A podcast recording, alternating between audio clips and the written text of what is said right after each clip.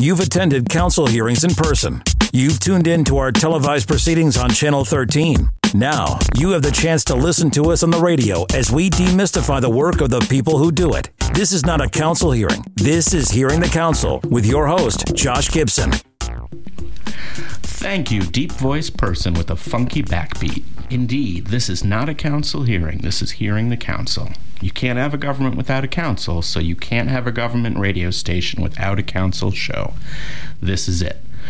We're coming to you from the headquarters of the Office of Cable TV, Film, Music, and Entertainment, which is also the historic headquarters of Black Entertainment Television, so it's an honor to be here. Dearly beloved, we're gathered here today to celebrate this thing called the Council. I'm Josh Gibson, Director of Communications for the Council. You may also know me as the Council's voice on social media, at Council of DC. If you don't follow us already, get with the program. Here at the Council, our communications goal is to engage with residents in an informative, conversational, and sometimes even enjoyable way. You know, if you follow us on Twitter, we're believers in the Mary Poppins School of Communications. A spoonful of sugar helps the medicine go down. We want to make it easy for average residents to understand what the Council does. We're demystifying our work and the people who do it. Remember, the DC Council is just like your workplace, except with a dais. On the show, we'll try to keep things light, offbeat, informal, and interesting. You'll learn about policy, learn about people, learn about history, and learn about the institution. Uh, so, without any further ado, let me welcome our guest today here for his second round interview, Councilmember Robert White at large. Uh, thanks for having me back. Thank you so much. Um, now, uh, frequent listeners, you know uh, we recently wrapped up our first round of interviews with council members. Those are available on SoundCloud and iTunes. Those focus mainly on getting to know the council members, their backgrounds, and biographies. Now, in the second round, we're going to focus more on life at the council their experiences, learning curves, surprises, the ins and outs, ups and downs at the council. And a disclaimer uh, unlike the first round, this round we're sharing the questions in advance so the council members could prep if they chose to. And the council members can also pass on a question if they want to. So, um, without any, uh, I guess we already said without any further ado. So, without any even additional further ado, um, so you're relatively new to the council, but you have enough time under your belt where you've had joy and sorrow and anger and celebration. Uh, let's start on the, the, happy end of the spectrum. Why don't you talk to me about something you're proudest of? Um, well, I will say this. Uh, you know, I've gone through the entire spectrum, and uh, I've been on the council for almost two years now. Uh, but but I still almost every single day I walk into the council building, I, I feel uh, immense pride uh, to be serving in that role and to be working in that building. Um, but the the happiest moment for me, if I had to uh, pick one, would be the recent passage of an early childhood development bill uh, that I wrote, which was originally called the Begin Act and passed as a section of the Birth, Birth to Three for All Act. And this was a bill that I started to conceptualize after I won the primary. And my daughter, uh, Madison, was born uh, three weeks after I won. And so I was still campaigning and, you know, coming home to my daughter uh, in the evenings, helping out in the mornings and uh, I, I started to, to really try to understand early uh, brain development. And uh, from there started trying to learn more from uh, child development providers and use all of this uh, to write the begin act. And uh, that bill recently passed just a couple weeks ago and is now on its way to be in law in dc and, and that was a really cool thing to know that something that i wrote inspired by my daughter madison that will impact you know other little kids kids, other parents, uh, to see that become law um, really, really uh, was a cool thing for me. And in fact, um, one night I got home very, very late, uh, way too late to put my daughter to sleep. And my wife sent me a picture of my daughter uh, watching me at a hearing. That hearing happened to be uh, uh the hearing on the Begin Act, and uh, it was a pretty, pretty cool experience. Awesome. Now, you know, at the council, we're super focused on ethics. Is Madison registered as a lobbyist? She is not yet registered uh, as a lobbyist, but she plans to file her, her papers soon. Because that sounds like some untoward access, you know, where you're getting the, like the late night visits and the early morning whispering in daddy's ear, you know. That's There's right. some paperwork we need you to fill right. out. It was, it was inspired by, not not written by. Excellent. That's fine. It's a fine line. Um, so tell me more about the content of uh, the bill. So the the bill aims to uh, stabilize uh, the early childhood education sector from two angles. One, as a parent, uh, I know all too well that the average cost of uh, what people traditionally call a daycare, but really is uh, early childhood development. The average cost in DC is uh, about eighteen hundred dollars a month per child. And so, you know, it's costing families a ton of money. Uh, on the other end, the workers who work there are, making, on average, a hair, just a hair above minimum wage for what I really think is one of the hardest jobs in this city. And uh, so I wrote a bill. It's really kind of technical in nature, but what it aims to do is to increase salaries for the workers and create a, uh, a market space that will help us lower costs for families by creating more uh, more seats for kids, allowing current providers to expand and new providers to uh, come into the market. But really, what we're trying to do is capture that brain in the uh, zero to three age range, where 85% of core brain development happens. We want to make sure that we are, are using all the science we know to really exercise those brains and, and get them going, get them a head start. Yeah, I mean, the people that are baking brains should make at least as much as the people that are baking bread. That's exactly right. That's Um, exactly right. Yeah, I mean, it's it. It seems to me that we could borderline replace the whole rest of our government if we got things right in the first three or five or six years of a child's life. Yeah. There's so much that can go wrong, and it's so costly and difficult to fix Yeah. that if you just nail it initially, um, you it's why Head Start's called Head Start. That's you right. have such a head start on life. That's why the, this uh, the return on investment for uh, investments in early childhood development or early brain development is is is manifold. You're talking about reduced poverty, increased lifetime earnings, uh, less uh, dependence on, on public assistance, uh, less repeated grades. It- you know, it just it, more parents, especially uh, mothers, able to return to the workforce because they could actually afford to send their kids to a, a strong program. So there are just so many benefits of making these investments, and we're seeing some uh, momentum nationally. And uh, it's uh, been having the opportunity to travel around the country to work with other state legislators uh, to talk to them about the work that I've been doing here. And I know we were definitely ahead of essentially the nation when we had guaranteed uh, preschool for what was it for four, Three and four. three and four. Yes. But um, uh, are we paralleling that? Are we still kind of on the cutting edge for that, or have folks caught up to us? No, we are actually, uh, unfortunately, are still way ahead of the curve. Uh, very few states have uh, any public pre-K, uh, much less universal. So we were already ahead of the curve uh, with the Begin Act. We're just, I think, on a different track altogether. Gotcha. And I know uh, that the uh, the challenge with that bill is uh, it's only partially funded. That's right. currently. So where where do we stand on that? Uh, how how far are have we gone, and how what's left to do? Well, we've uh, been able to fund uh, a, a few pieces of, of the bill. Uh, the the major funding will have to come in the future. Uh, I do uh, see some clear indications from the mayor that she is prioritizing early childhood development, and uh, really, what you need for uh, a bill of this size, you do need support from the administration. So uh, my hope is that they will be working with us to fully implement it. Uh, my hope, I, I think that in the hearing for the Begin Act, uh, we really went through with providers, with economists, uh, with college professors, uh, how many benefits there are to these investments. And so uh, getting the council and the administration on board, I think that we can get this funded in the next next couple years.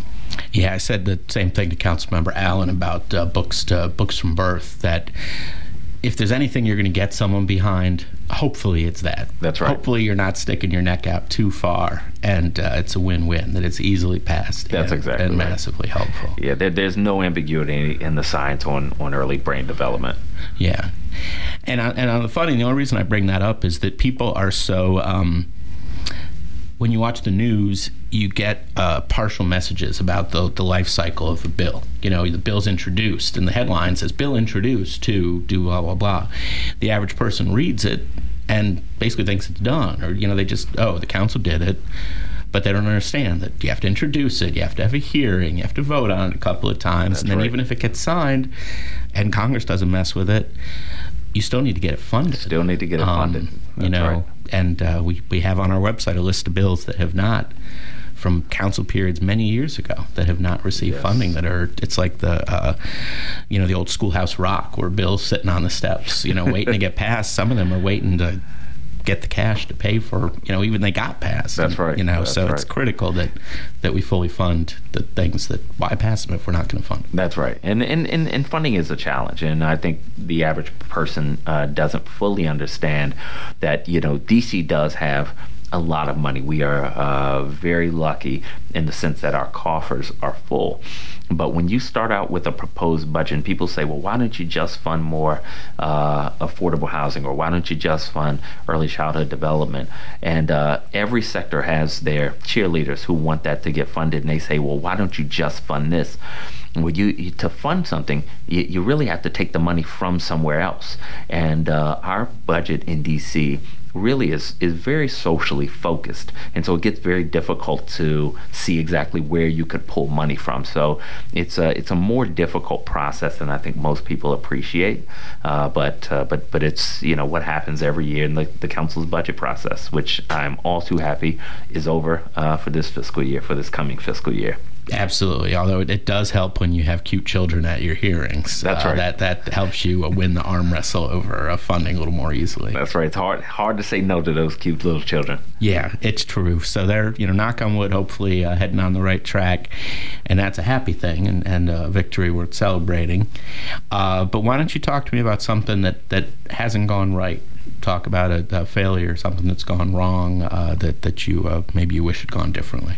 Um, well, the the uh, mayor recently uh, issued her first veto, and uh, the veto was of uh, my bill, which would have um, I think corrected a mistake that our DC public schools made.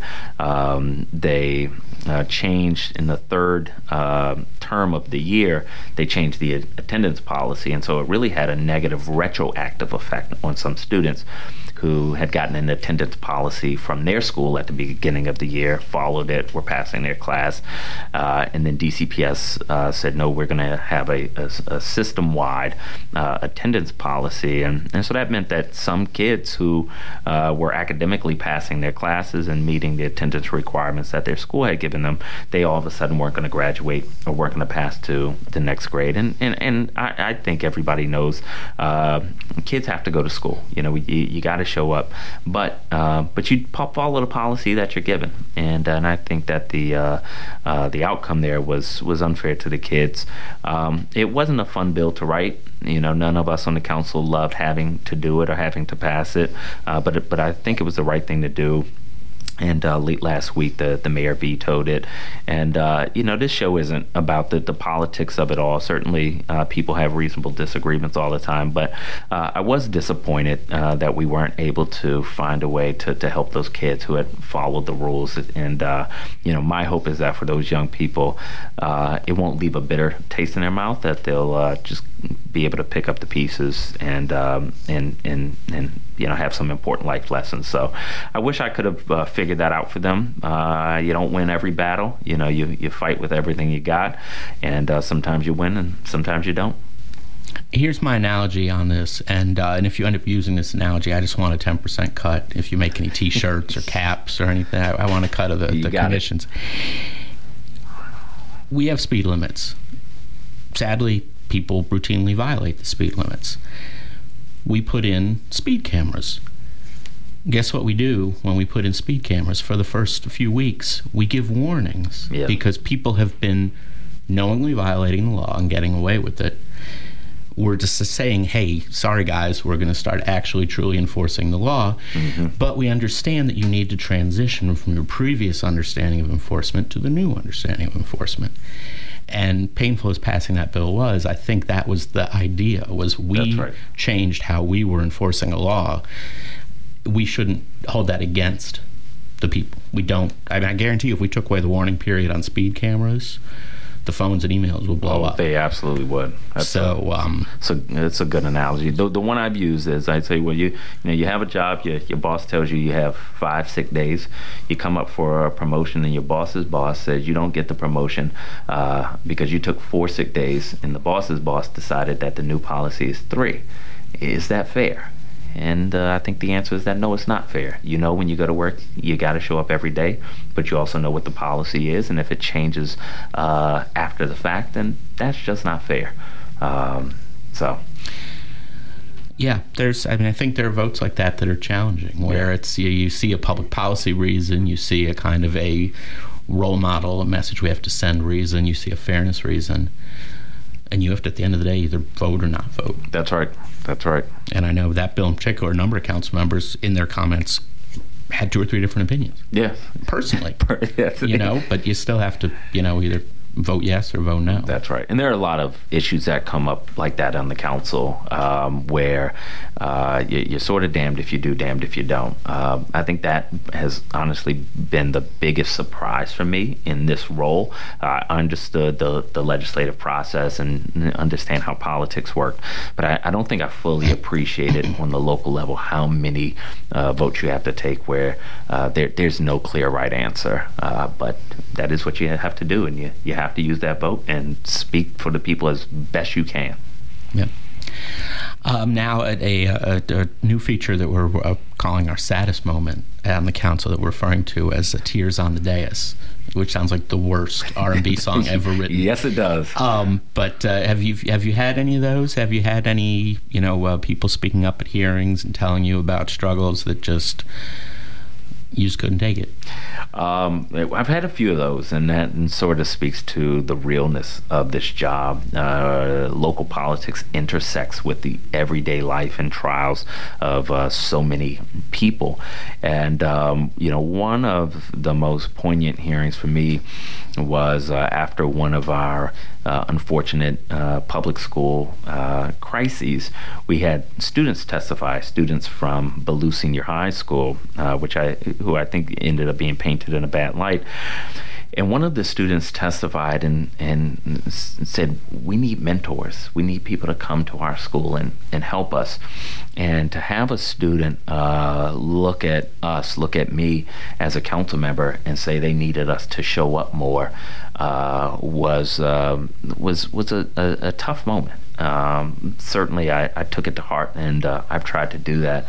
But, uh, you know, we try to be, as council members, I think so many things to so many people.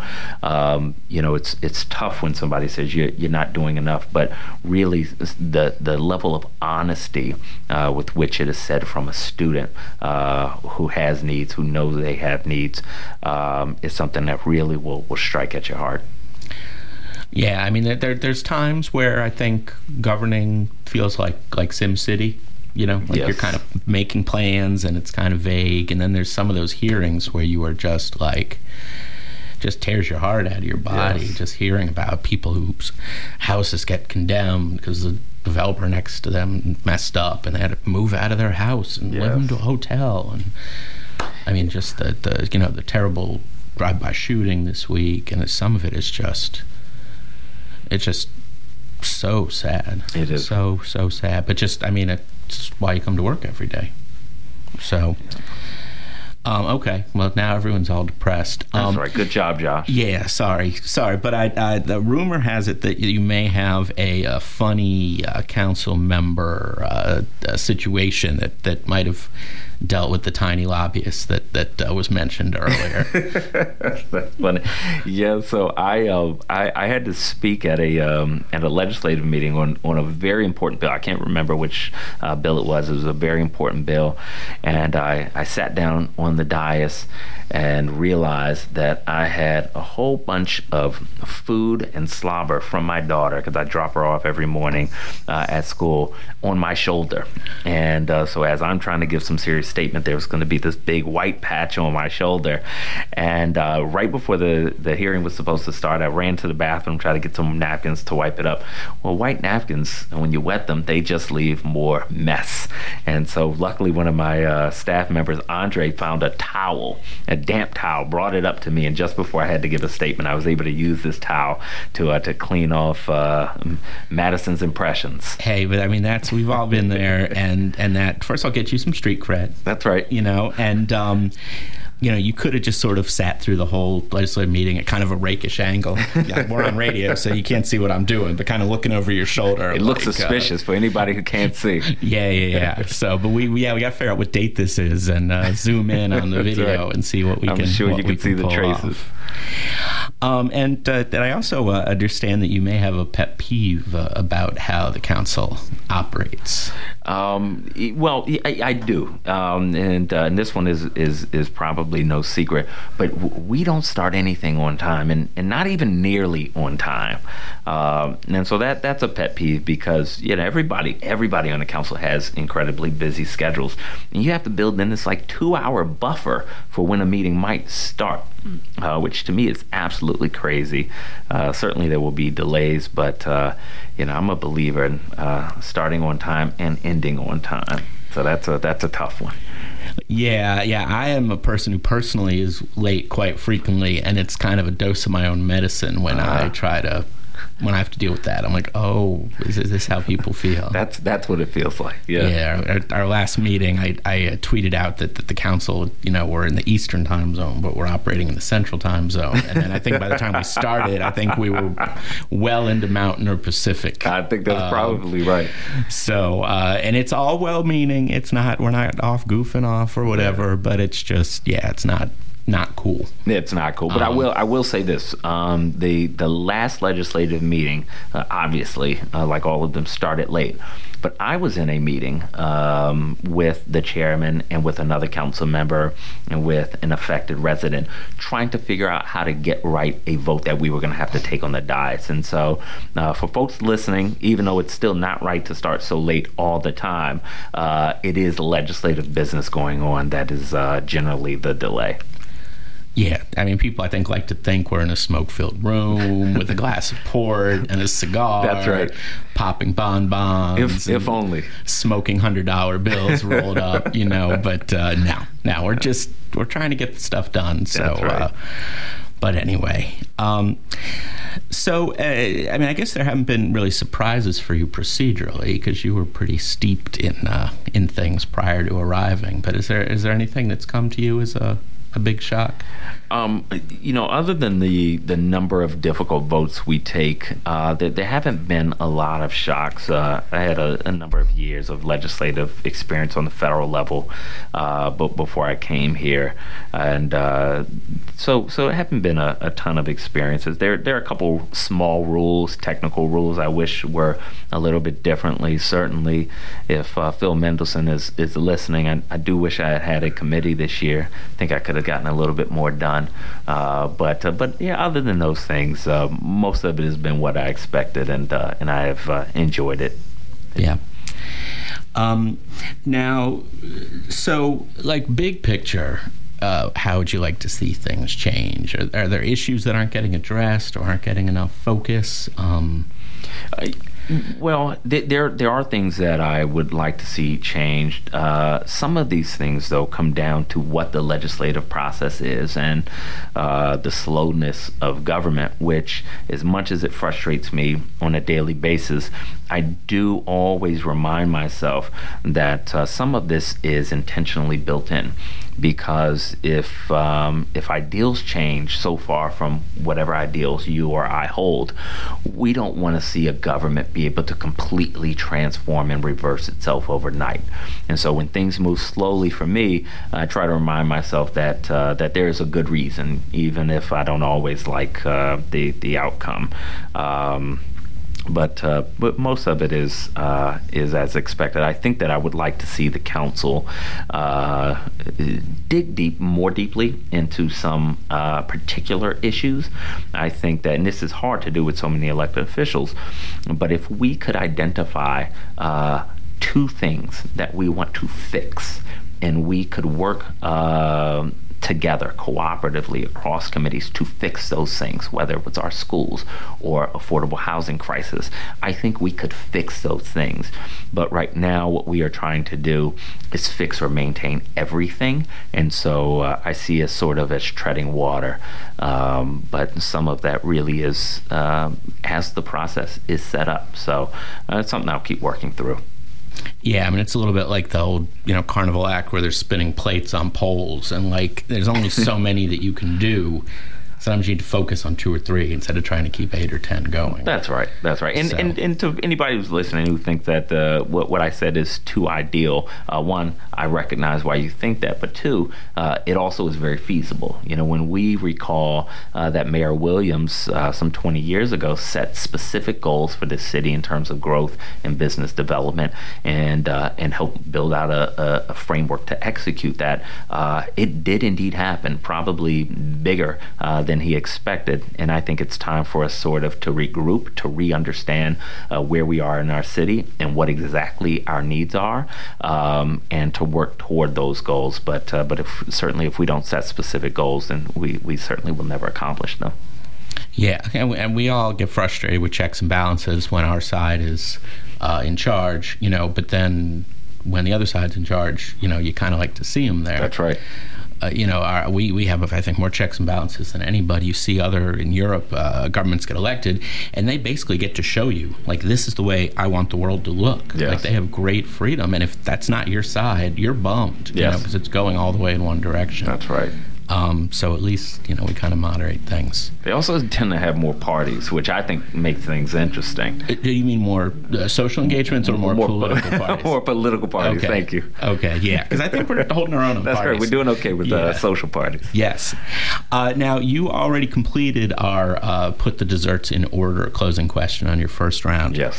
Um, so what we're trying out for the second round is because we are almost out of time. I should add that um, we have a uh, the, the council members have to pick at least two of the following. Do an impression, which we know you don't do from last time, tell a joke, tell us about a strange thing you collect, tell us about an odd job you had, tell us about one ludicrous thing you can't live without, tell us about your weirdest family member, or shower me with effusive praise. All right. You have to do at least two of those. At least two of those. Okay. Uh, let me go with an oddball job. So I've been working since I was in the sixth grade. Um, first job was sweeping up hair at a barbershop. Uh, my third job, I think it was, was putting up tents for a party tent company. These huge, huge tents that you might see for an outdoor uh, party. That was an odd job, and to do that in the summer, I'm telling you, is is miserable. And so God bless the the, the people who do it. Um, let's see, my weirdest family member. That's just we don't have enough time because I, I have almost no family members who aren't weird. Uh, something that I can't live without, a ludicrous thing that I can't live without, is candy. I love candy. Was, uh, was candy number one in your ranking? I can't remember when we when we did the dessert count. Probably was. It okay. probably was. Any so. particular favorites? Uh, Mike and Ike's. Mike and I, I'm Mike a big hot tamales man. So. I'd hot, see, I go back and forth with Mike and Ike's and hot tamales. They're just about even. It just depends on the day. Okay. And I try to ask at least one question um, per episode that's going to kind of get me in trouble. So your first job was sweeping up hair at barbershop. Yes. And you're a bald man currently. Is this does this cause any kind of inner strife? Is this it, you know? It, talk to me about this. You know, it it it, it hurts that uh, that that I lost my hair so early, but you know, I actually still make my way because I do have a beard. So you know, I find an excuse to still go to the barbershop and chop it up with the guys there. Yeah, understood. Understood. Um, well, like I said, sadly, we're just about out of time. Um, but uh, thank you again, listeners, for joining us. Tune in again next time. We're at DC Radio at 96.3 on your HD4 dial or at dcradio.gov. I'm Josh Gibson. This is not a council hearing. This is hearing the council. Thank you again, Councilmember White, for coming. Really appreciate it. You've been generous with your time once again. Thanks for having me back. Thank you. Take care.